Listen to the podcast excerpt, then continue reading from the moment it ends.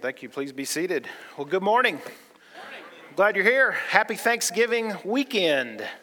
I hope you all had enough to eat and celebrated with many different kinds of Thanksgiving meats as we did at our home and got to enjoy your families and one another this weekend.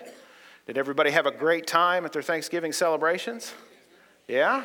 All right, very good. We did as well. We ate to our, to our fill, we had a good time.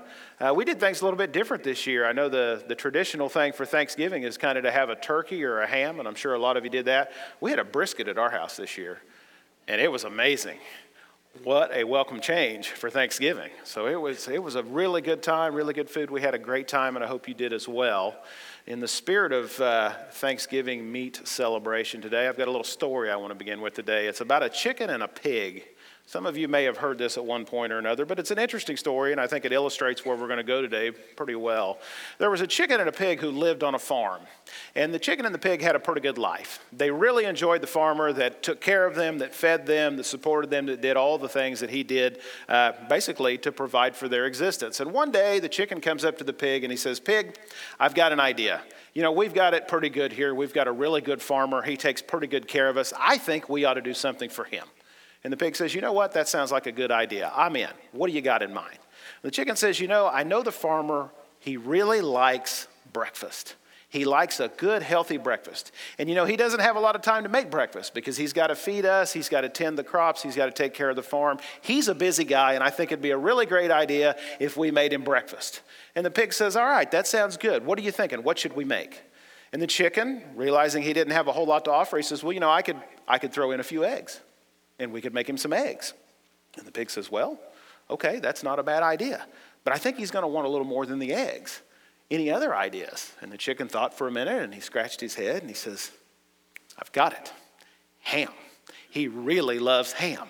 We'll make ham and eggs. And he says to the pig, What do you think of that? He says, There's only one problem with your ham and eggs idea. You're the one making a, a contribution here, but I'm going to be fully committed. Okay?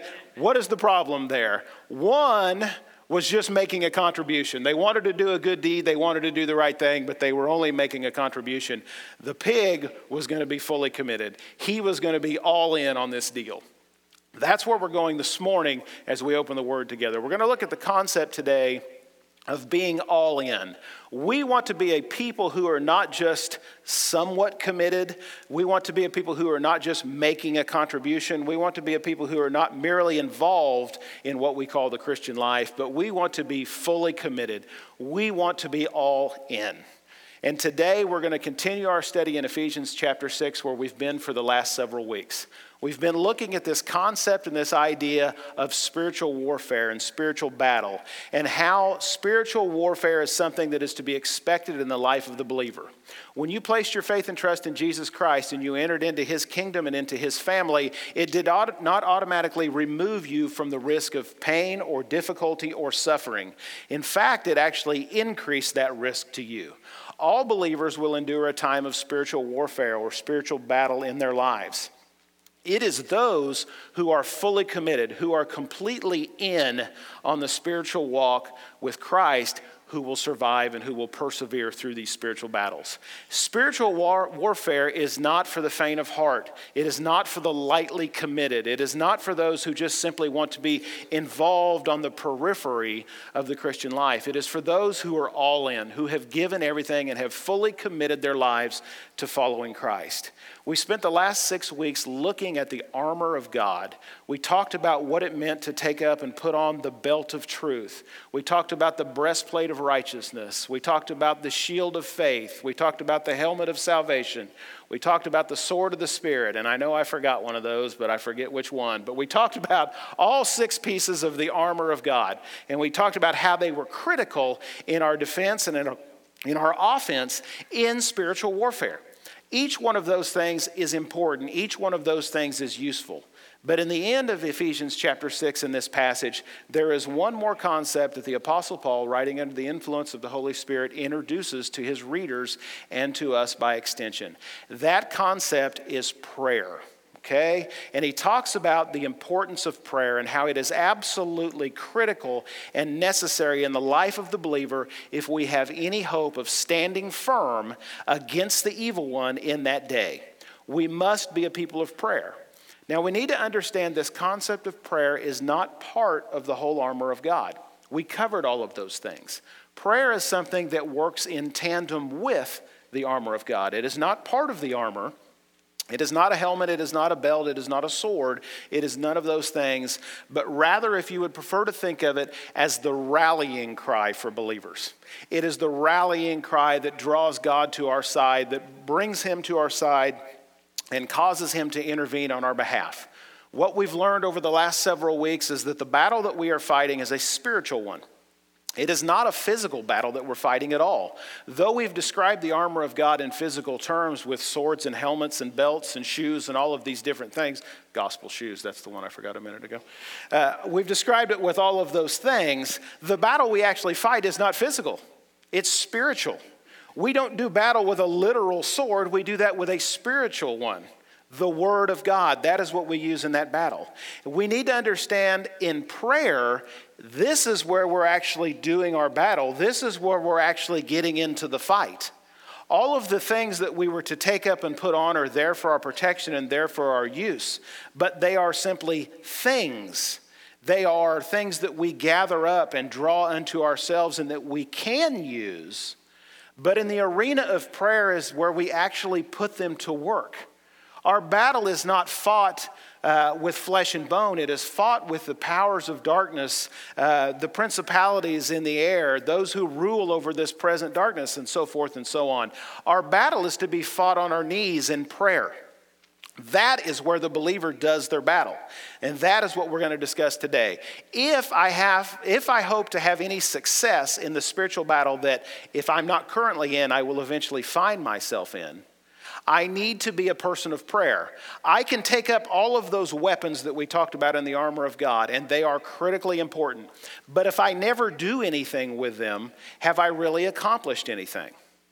The answer to that is no. It reminds me of a lot of people I've known in my life, and, and maybe even I'm guilty of this to some degree, who have gathered up a lot of things to protect themselves against various uh, seen foes and so forth and so on. You know, I've got, I've got a few guys that collect a lot of guns and a lot of ammo, and they've got ready to eat meals stored up in their place. They're waiting for doomsday. And I don't necessarily have a problem with that. It's probably good to be prepared. But if they're just continually gathering up things and preparing, but never actually getting into a battle, never actually doing anything, are they actually accomplishing anything? I would argue no. It is good to be prepared. We should do that, but we actually do have to, at some point, join the fight. Because the fight is going to come to us whether we believe it or not. You may not be in it today, you may not be in it tomorrow, but at some point you will. And if it's not you, then perhaps it's your family member, perhaps it's one of your children, or a friend, or a fellow believer from church. If you're not in spiritual battle right now, you soon will be, or you know someone who is. Your responsibility in that battle is to protect yourself by taking up the whole armor of God. It is to petition God to protect you and to fight on your behalf, but it is also your responsibility in mind to intercede on the behalf of others. And in chapter 6, verse 18 today, we're going to see this concept of prayer. It is mentioned four times in 26 words. One verse, 26 words, the word prayer is mentioned four times. The word all is also mentioned four times. Anytime you see a word repeated like that in such a short span or in such a short sentence, you should take notice. Scripture is trying to communicate something to you that is vitally important. The repetition of words in Scripture makes the statements emphatic, of utmost importance. We should sit up, take note to what they're saying. Today, we're going to talk about prayer. We're going to talk about what that means, what that looks like. We're going to talk about what it means to intercede for others and how these things are critical to the mission of the church. So, if you open your Bible today, we are in Ephesians chapter 6 again, and we are in verse 18. It's what we'll be looking at today, talking about the spiritual battle. How do I win the spiritual battle? What do I do to overcome spiritual warfare? Number one, let's look at this together. I need to pray. P R A Y. Our outline today is an acrostic. We're going to fill in these letters. Each letter stands for a principle of what the believer should do. Number one is that P. I need to plug in to the power of the Spirit. Okay? If you're engaged in spiritual battle, or even if you are not, and you're looking toward that time when you'll be engaged in spiritual battle, you must, as a believer, plug into the power of the Spirit. It is He who gives you your strength, gives you your power, gives you your encouragement, gives you the ability to stand before the enemy. Remember, in verse 13, verse 14, the, the, writer to the Ephesians has admonished us to stand. Therefore, stand, he says. These things are coming. Be prepared, be ready, and you need to be able to stand. We can only do that if we plug in to the power of the Spirit. Verse 18 says in the beginning there, praying at all times in the Spirit praying at all times in the Spirit. The first appearance of that word prayer and the first appearance of that word all. Pay attention to those. Praying at all times, he says, our prayer is to be perpetual. It's not something that is supposed to be intermittent, it is not something that is supposed to be occasional, but our prayer is to be perpetual. The Bible also says that believers are to be engaged in prayer without ceasing prayer without stopping. Now, what do we mean by that? Let's talk about that for just a minute. Because I'm convinced that a lot of us as believers have a misunderstanding of what it means to pray without ceasing. It does not mean that I am continually talking to, to God without ever stopping my words. That is not what it means. We need to understand prayer is to be understood as an open line of communication between the believer and God. It's an open line of communication. Prayer is not always me talking to God. It's not always you talking to God. Sometimes it's you listening for God. Sometimes it's God speaking to you. Sometimes it's you responding to God. I'm convinced that a lot of Christians only see prayer as what we do when we're speaking. That is not all that's involved. When the Bible says to pray at all times, it means to have that continual open line of communication. And as I was thinking through this concept a little bit the other day, I, I was, I was thinking about communication. I had to think of uh, my middle son, Jeb. He's 18 years old, and he's, he's been dating this girl for a little while, and they are in constant communication with one another. But they don't do it the way most of us probably did it when we were dating our spouses. They're in a continual line of communication via text string. Okay? I remember when I was dating my wife as a young man, we would call one another on the phone, or I would go to her house and see her.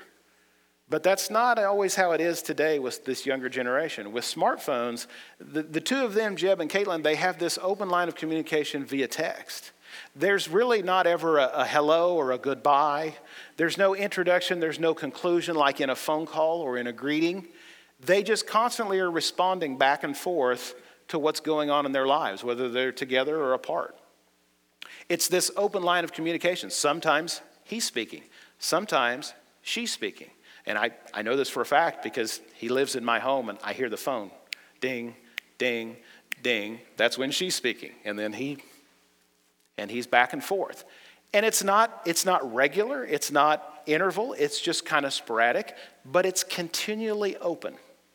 They don't have to introduce themselves or start anew with a conversation. It is just an open, continual conversation with one another. That is how our prayer life is to be with God. We are to be in an open, continual line of communication with God, whatever it may be. Sometimes it's not me speaking at all. Sometimes it's just me listening, hearing what God has to say, responding to what God has told me to do. If the Bible says to pray without ceasing, it means to have that open line of communication. If you look at 1 Thessalonians 5:16, this is not on your screen, but it says, "Rejoice always." Pray without ceasing. Give thanks in all circumstances, for this is the will of God in Christ Jesus for you. Pray without ceasing. Continually be in thanks toward God. Continually speaking to Him, hearing from Him. This is the type of communication that we are to have with God, a perpetual one. The passage says to pray at all times. This is what it means to be in perpetual communication with God. But it doesn't only say to be in perpetual continue, uh, continuing uh, prayer, it also says that we need to be purposeful in our prayers. Okay? The Bible never speaks of believers lifting up vain prayers or repetitious prayers. Particularly if you're in spiritual battle, vain prayers mean nothing. Repetitious prayers mean nothing. Spiritual battle is a difficult thing, it is a painful thing, it is a hard thing, and the prayers that we lift up to God are usually ones that are given in, in light of that pain, in light of that agony or that difficult. Most of them begin with, Oh God, help me.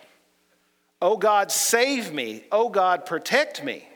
Those are the types of prayers that it's admonishing us to offer up. It says that we need to be purposeful. How are we to be purposeful? Well, when we do this praying at all times, we don't just do it vainly or repetitiously, but we do it how? In the Spirit.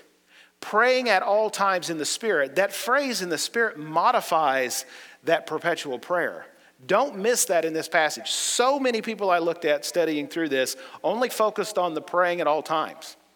And while that is important, it is not the entire meaning of that passage.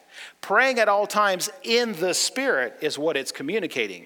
Don't be vain, sporadic, or random with your prayers, but in the Spirit, Him inter- interceding for you, praying in the Spirit. Ceaseless prayer is modified by this phrase. It doesn't just mean pray all times, me talking vainly to God, but it rather means seeking the Spirit being filled with the Spirit and lifting up my praise, my request, my petition, whatever it may be to God. It should be purposeful. We know this to be true. Ephesians 2:18 tells us this, for through him we both have access in one spirit to the Father. What is my purpose in prayer? It is for God to hear me, is it not? And to act or to respond according to my prayer? How do I do that? I do that through the Spirit. The Spirit is through whom I pray. God does not hear or respond to my prayers apart from the Spirit, right? So if He only hears or responds to my prayers, prayers in the Spirit, isn't that then how I need to pray? The answer to that is yes. We must have an advocate to intercede for us with God. Ephesians 2:18 tells us that the Spirit is the one who does that. He is the one who intercedes, who goes between us and the Father, making our requests known to God so that he hears and so that he responds. All of us at one point or another have needed an advocate in our life. We have needed, as, as lost people, we have needed Jesus as our mediator. As believers, we need the Spirit as our interceder or our go between. But even in our secular lives, we've all needed an intermediary at one point or another. Perhaps most of you or some of you in your careers at one time or another had someone who spoke up for you in an employment situation or you had a mentor, or you had a counselor, or you had someone who was willing to intercede for you with another person in order to gain you access to that person.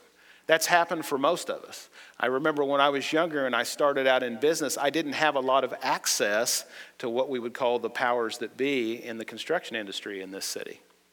I needed an intermediary. I needed an advocate. I needed someone who could go between me and those powers that be to gain me access to building developments, to financing, to all of these different things that I needed.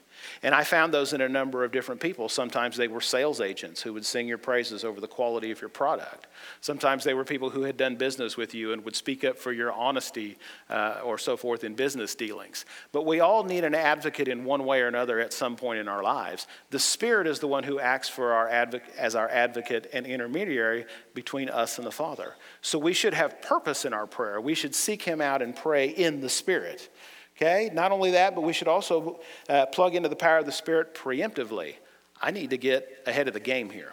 Spiritual warfare is coming. Difficulty is coming in my life. I need to be prepared. I need to take preemptive action in order to do that. Uh, the filling of the Spirit is something that all believers are commanded to seek. If we look at Ephesians 5:18, do not get drunk with wine, for that is debauchery, but be filled with the Spirit. Be filled with the Spirit. It's interesting that this comes in the chapter before the one we're currently studying. If you look at chapter 5, where we're admonished to be filled with the Spirit, it, the writer then launches into how this will affect all of our relationships between husbands and wives, parents and children, but it also is a preparation or a primer for how we are to do spiritual battle. We need the filling of the Spirit in order to be prepared for battle. So I seek the filling of the Spirit in order to pre- be prepared for what is coming.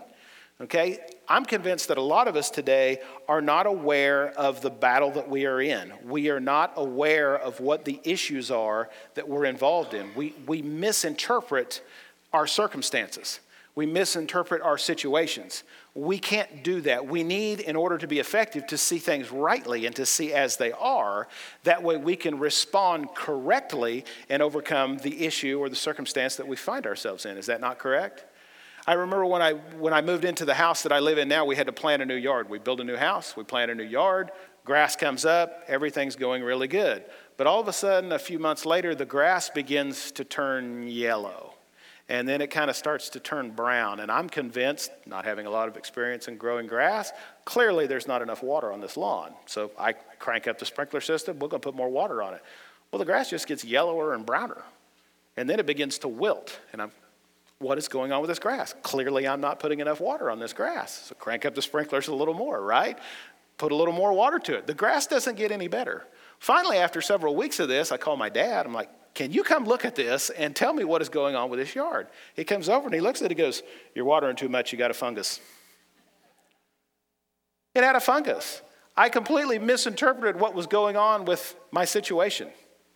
I didn't know what it was, and I was using the wrong method to try and correct the problem that I had. I'm convinced that a lot of us are doing that in our spiritual battles that we're fighting today. We're misunderstanding the situation. We don't see rightly about what's going on, and we're using the wrong methods to combat the problem. We don't we shouldn't be doing that. If we are filled with the Spirit, the Spirit will guide us into all truth. The, the Spirit will guide us and lead us into what needs to be done. The problem I think with most of us is, is that we are problem solvers and we try and fix everything that we possibly can before we reach out to God right? I will assess the situation. I will make every effort I can possibly make to address this first, and then, and only then, if I've not succeeded, I will then reach out to God, and hopefully He will take care of the problem for me, right? That's how most of us work. But we cannot do that. The Bible says that is not the way to do it. We are to uh, have the Spirit intervene for us. So we need to plug into the power of the Spirit. We need to do that perpetually, we need to do it continually. We need to do it preemptively, but we also need to be proactive about it. We've got to do something.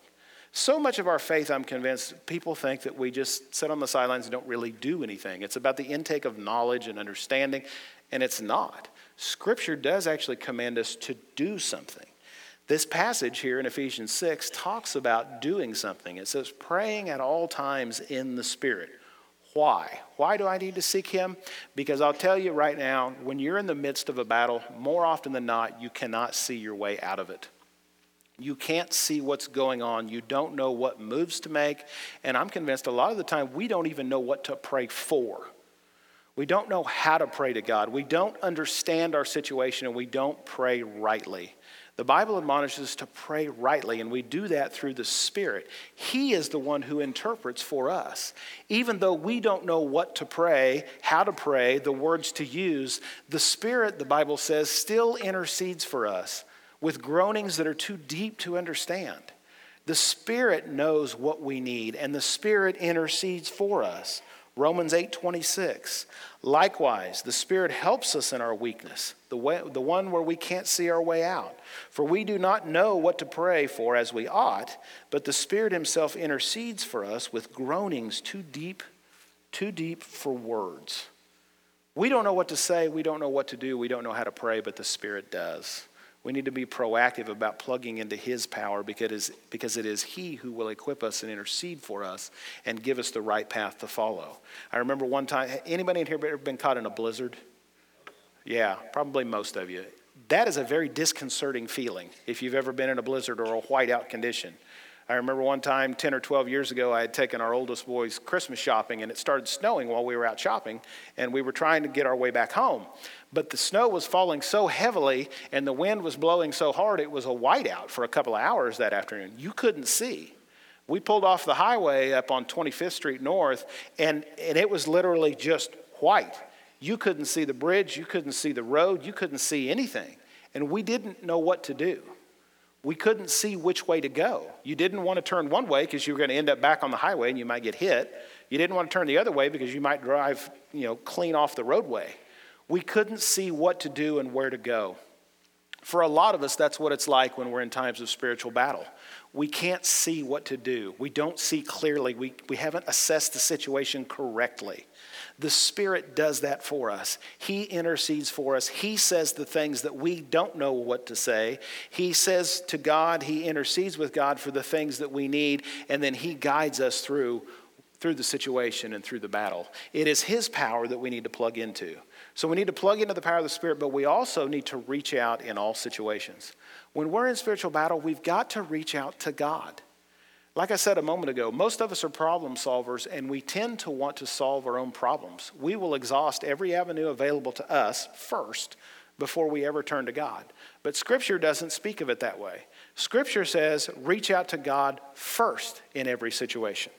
If you look at the passage there in the second part of verse 18, with all prayer and supplication, it says, praying at all times in the Spirit with all prayer and supplication.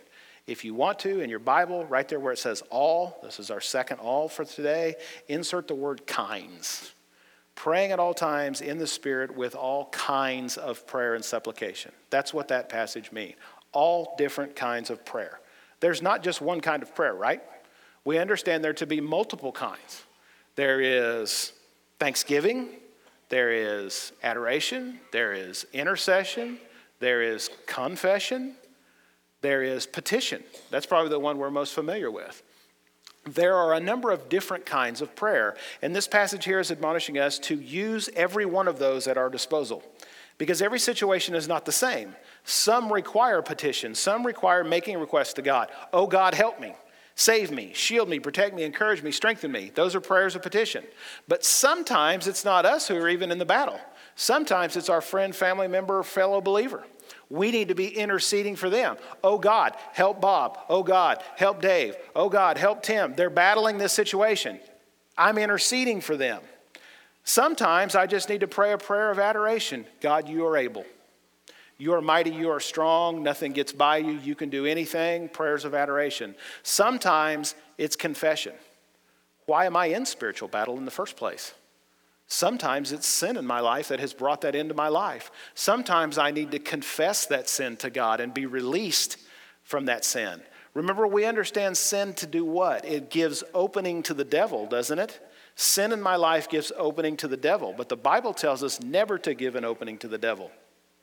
That sin in our lives needs to be dealt with, whatever it may be. So sometimes in those situations of spiritual warfare that we find ourselves in, we need to confess. It isn't the prayer of petition that we need, oh God, help me. It's, oh God, forgive me, for I've done wrong. Release me from this sin, cleanse me from this unrighteousness. Sometimes that's the prayer that's needed.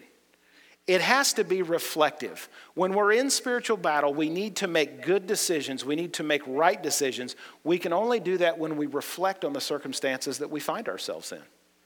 As I said, there's many different situations and many different prayers that need to be used in those situations.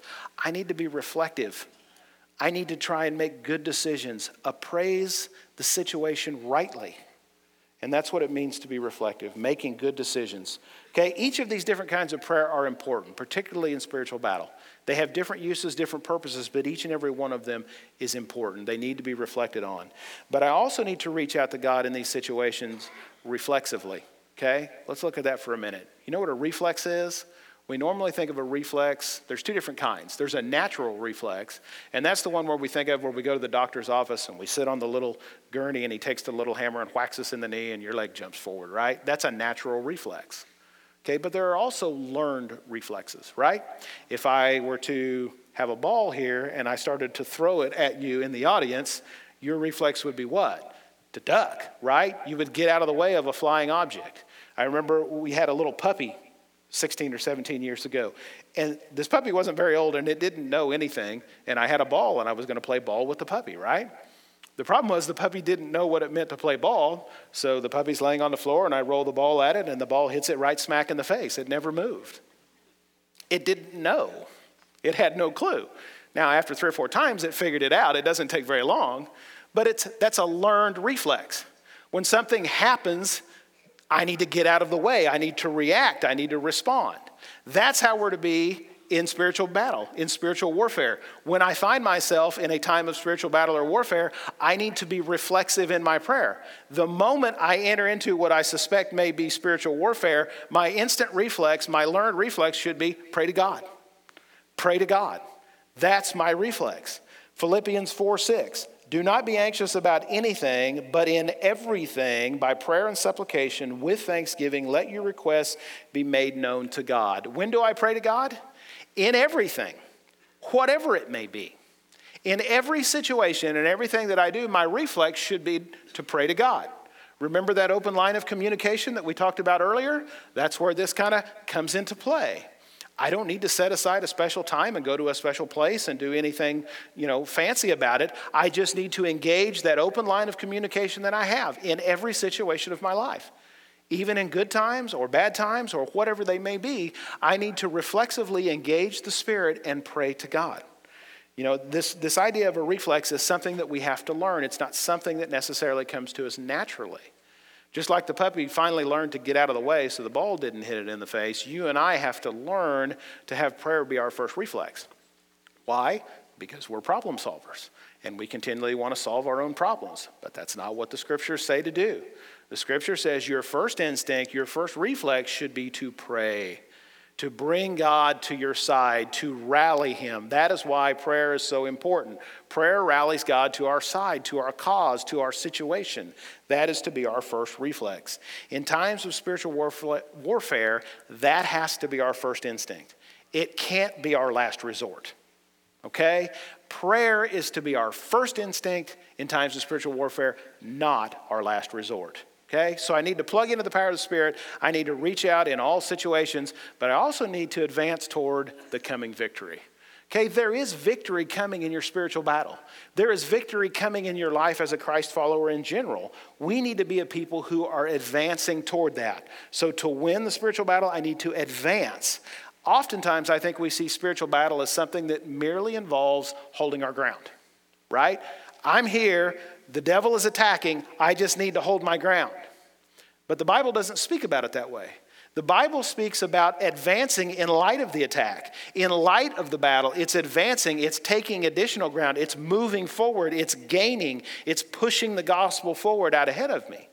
It's not simply just enduring, but it's advancing as well. So I advance toward the coming victory. If you look at the third part of verse 18 there, he says, To that end, keep alert with all perseverance. To what end? Well, he's basically saying, with this in mind, praying at all times in the Spirit with all prayer and supplication. With that in mind, keep alert, pay attention, and persevere. That's what he's saying. Keep alert, pay attention. We need to understand that as Christ followers, the victory for us has already been won. We know even in the book of Ephesians that it says to us that every spiritual blessing has been granted to us. We have victory in Christ. It has already been won. The battle has already been won. For those of us who've placed our faith and trust in Him, that victory has already been secured. But we're not living that daily practically because we still have struggles, we still have difficulties, we still have battles that we're fighting day in and day out. So we need to understand that what this passage is looking toward is actually twofold. Number one, it's looking toward the eschatological victory of Christ when he returns to the earth and sets everything aright, right? One day Christ will return, he will judge all men, and everything will be set aright. So, in one sense, it looks toward that, but it's also looking toward those daily spiritual battles that we're all engaged in. What are we to do? How am I to respond? How am I to behave? What is the thing that I can do in my daily spiritual battle? Okay, secondarily, it looks forward to these continual spiritual battles that we find ourselves in. These battles come for a number of different reasons. As I said a moment ago, sometimes they come as a result of sin. Sometimes they come as a result because the enemy is simply trying to knock you off your game. Maybe God has called you to do something and the enemy is trying to thwart the thing that you are called by God to do. They come for a number of different reasons. But we need to look at this in the sense that we are to be watching for them. The Bible says that spiritual battles will come. We need to keep alert. We need to be watchful. We need to be looking for the things that encompass these spiritual attacks. Oftentimes, I'm convinced that we miss a lot of those. We misinterpret our situation and what is going on. We don't recognize that the enemy is using people in our own lives. Sometimes the enemy will use your family member or your friend or even fellow believers to attack you. Now, what I mean by that, I don't mean that Satan takes possession of them or anything like that, but he does, in some senses, influence people to do things that are an attack upon you. Even Jesus said to Peter, Get behind me, Satan, right? What was he saying? He said, I know what you're doing here is a, response, is a result of what the devil's influence on you. You and I experience that as well.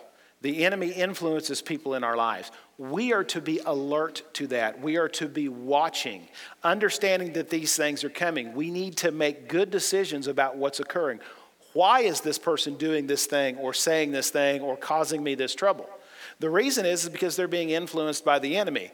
They may know it and they may not. We don't know. But the point is, is the enemy uses people and brings them against us to attack us. We are to be alert and watching for that, is what this passage is communicating. We have to watch, okay? Uh, not only should we watch, but we have to do something in response. We need to pray. What is it admonishing us to do? To pray. Pray, pray, pray. Don't just stand there and let it happen to you. Don't take matters into your own hands, but we need to pray. Two concepts here inside this short little passage. To that end, keep alert means I need to amplify my awareness. Okay? I've got to be watching, I've got to be looking, I've got to be prepared for what may come down the line. I cannot live my life ignoring what is really going on in the world and wait for things to happen to me. I need to prepare in advance. I need to be looking for the next thing that is coming down the pike. In the same way that doctors often, when they cure a disease, they don't just retire and go home and thinking they've accomplished everything, do they? No, they're looking for that next thing that's coming down the line. They've defeated one, but there's always another that's coming. There's always some greater disease, some deadlier bug, or whatever it may be. We need to be like that as well. We need to understand that even though we're in a spiritual battle and we have, may have won this battle, this war is going on for a lifetime. And there will always be something else coming down the pike, something else coming down the line that we need to be watching for, that we need to be aware of, that we need to be alerted to. Mark 13 33 says this Be on guard, keep awake for you do not know when the time will come. This is looking at, at the end times, Jesus speaking there. He's admonishing believers. He says, Watch, pay attention. You don't know when the time will come. You don't know when things are going to happen. You're not privy to that information. But the key here is, is that I want you to watch. I want you to be alert. I want you to stay awake, be aware of what's coming. That is true for spiritual battle as well. We need to be watching and be looking for what's going on okay? Uh, most of us, unfortunately, are too spiritually aloof to realize what's going on when we're in spiritual battle. I count myself in that group sometimes. We completely miss it.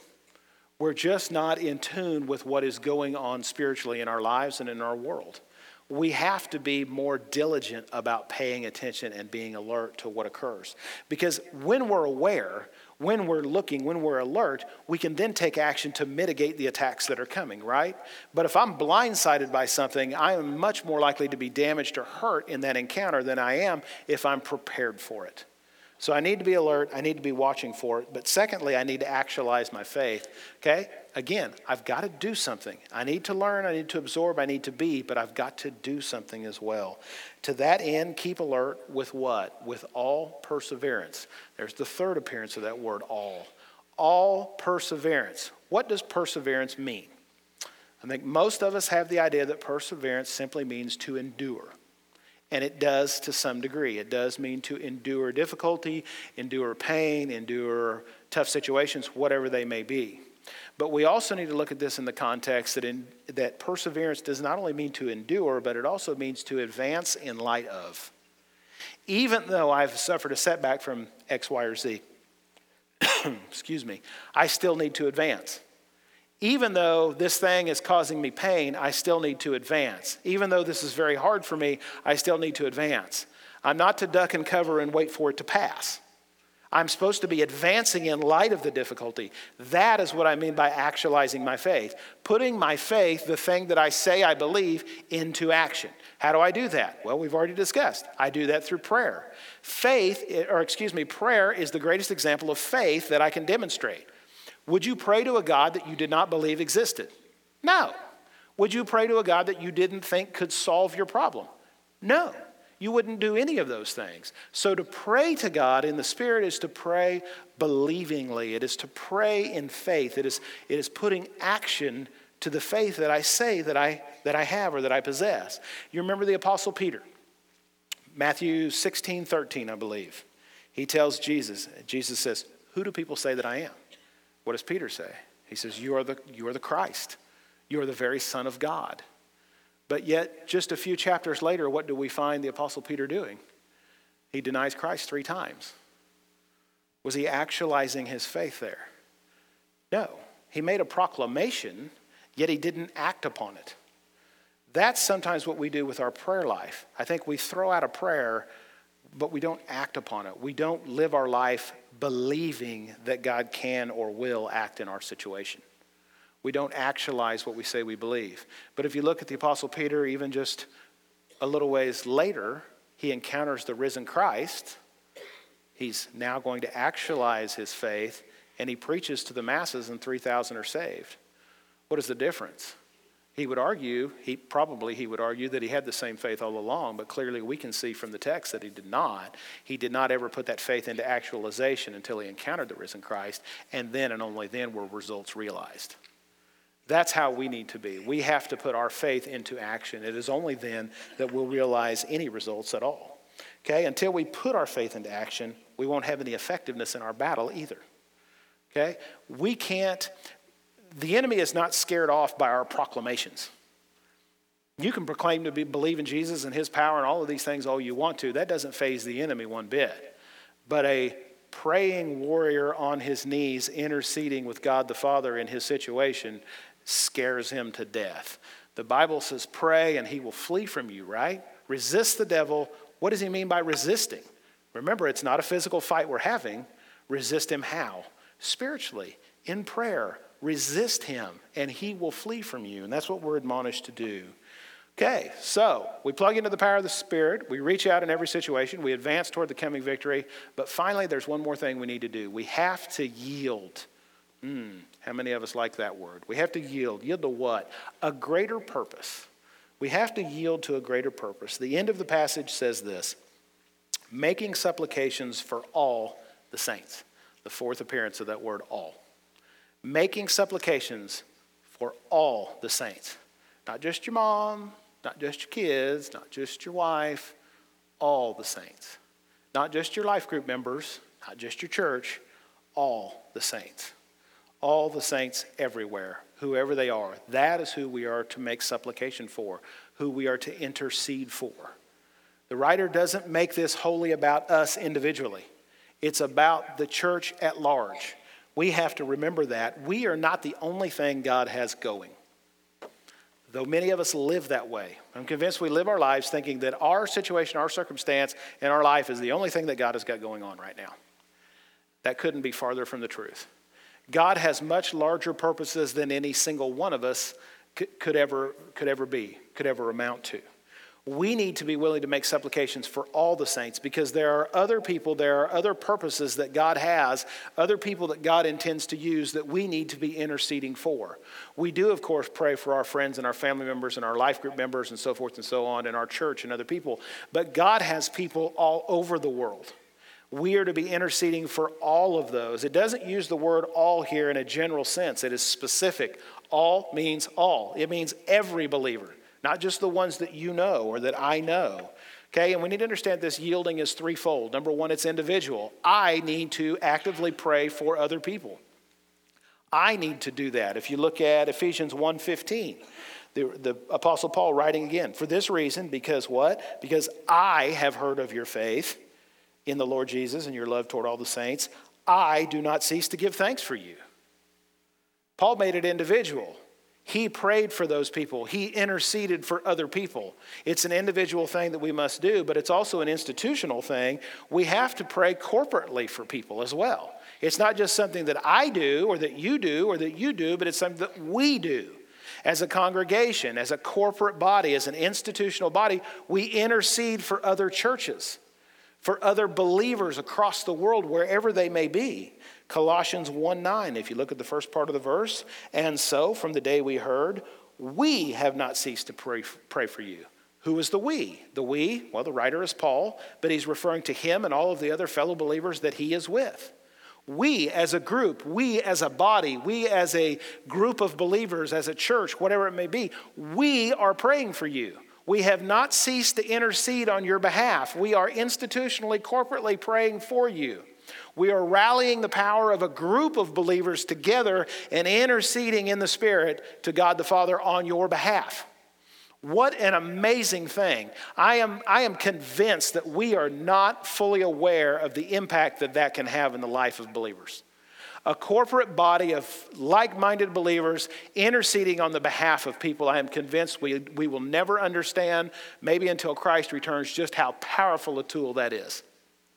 To gather together and pray as a body, to intercede for people who are in battle, who are in warfare, who are fighting in, in some part of the world, carrying out the commission of God in their lives.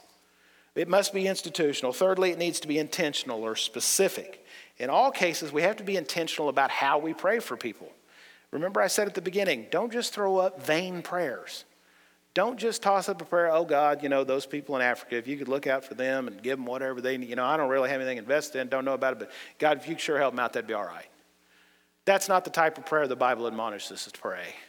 The Bible says to be specific, to be intentional in your prayers. If you look at the continuation of that passage in Colossians 1 9, it picks up there. We never cease to pray for you. And what do we do? Asking that you may be filled with the knowledge of His will in all spiritual wisdom and understanding, so as to walk in a manner worthy of the Lord. Look at that for a minute. Paul is praying specifically. What does he ask for? He asks for wisdom. Why does he ask for wisdom? So that it accomplishes a purpose. He's specific. I'm praying to God, we're praying to God that He will grant you wisdom so that you can walk in a manner worthy of Him. He prays for something to accomplish something. He's intentional in his prayers. That is how we need to be as well. Fully pleasing to him, bearing fruit in every good work, and increasing in the knowledge of God. May you be strengthened. Here's another one. May you be strengthened with all power according to his glorious might. For what? Why, why do we want to strengthen you with power and with endurance, with all these things? So that you may endure and have patience with joy, giving thanks to the Father. He prays for something to accomplish something. That's how we need to be praying for one another. We need to be interceding in a way where we are specific.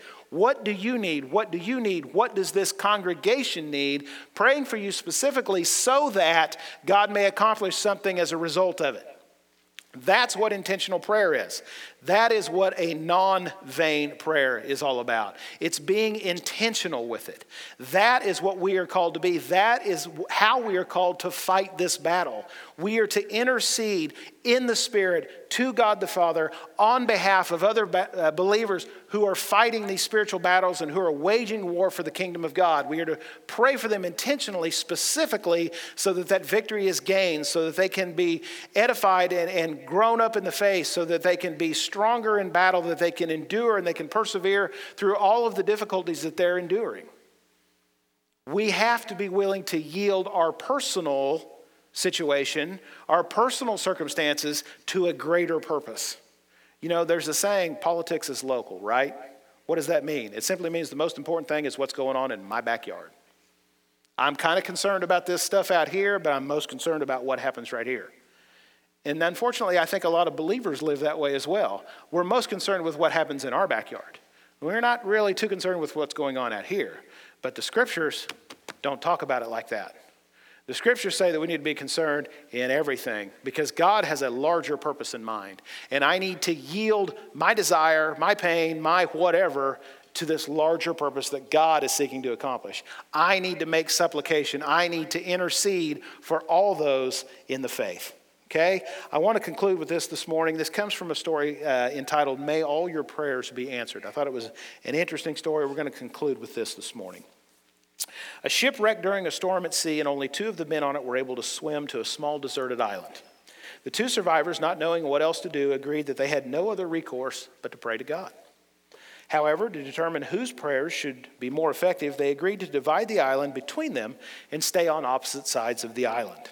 The first thing they prayed for was food, and the next morning the first man saw a fruit bearing tree on his side of the land, and he was able to eat its fruit, but the other man's parcel of land remained barren. After a week, the first man was lonely and he decided to pray for a wife. And the next day, another ship was wrecked, and the only survivor was a woman who swam to his side of the island. But soon the first man prayed for a house, and he prayed for clothes, and he prayed for more food. And the next day, like magic, all of these were given to him. However, the second man still had nothing. Finally, the first man prayed for a ship so that he and his wife could leave the island. And in the morning, he found a ship docked at his side of the island and boarded the ship with his wife. And since none of the other man's prayers had been answered, he considered him unworthy to receive God's blessings. So he decided to leave the second man on the island. As the ship was about to leave, the first man heard a voice booming from heaven why are you leaving your companion on the island? The voice said. I received all of these blessings, the result of my faith and the prayers that I offered, the first man answered. His prayers were all unanswered, and so I figured he does not deserve anything.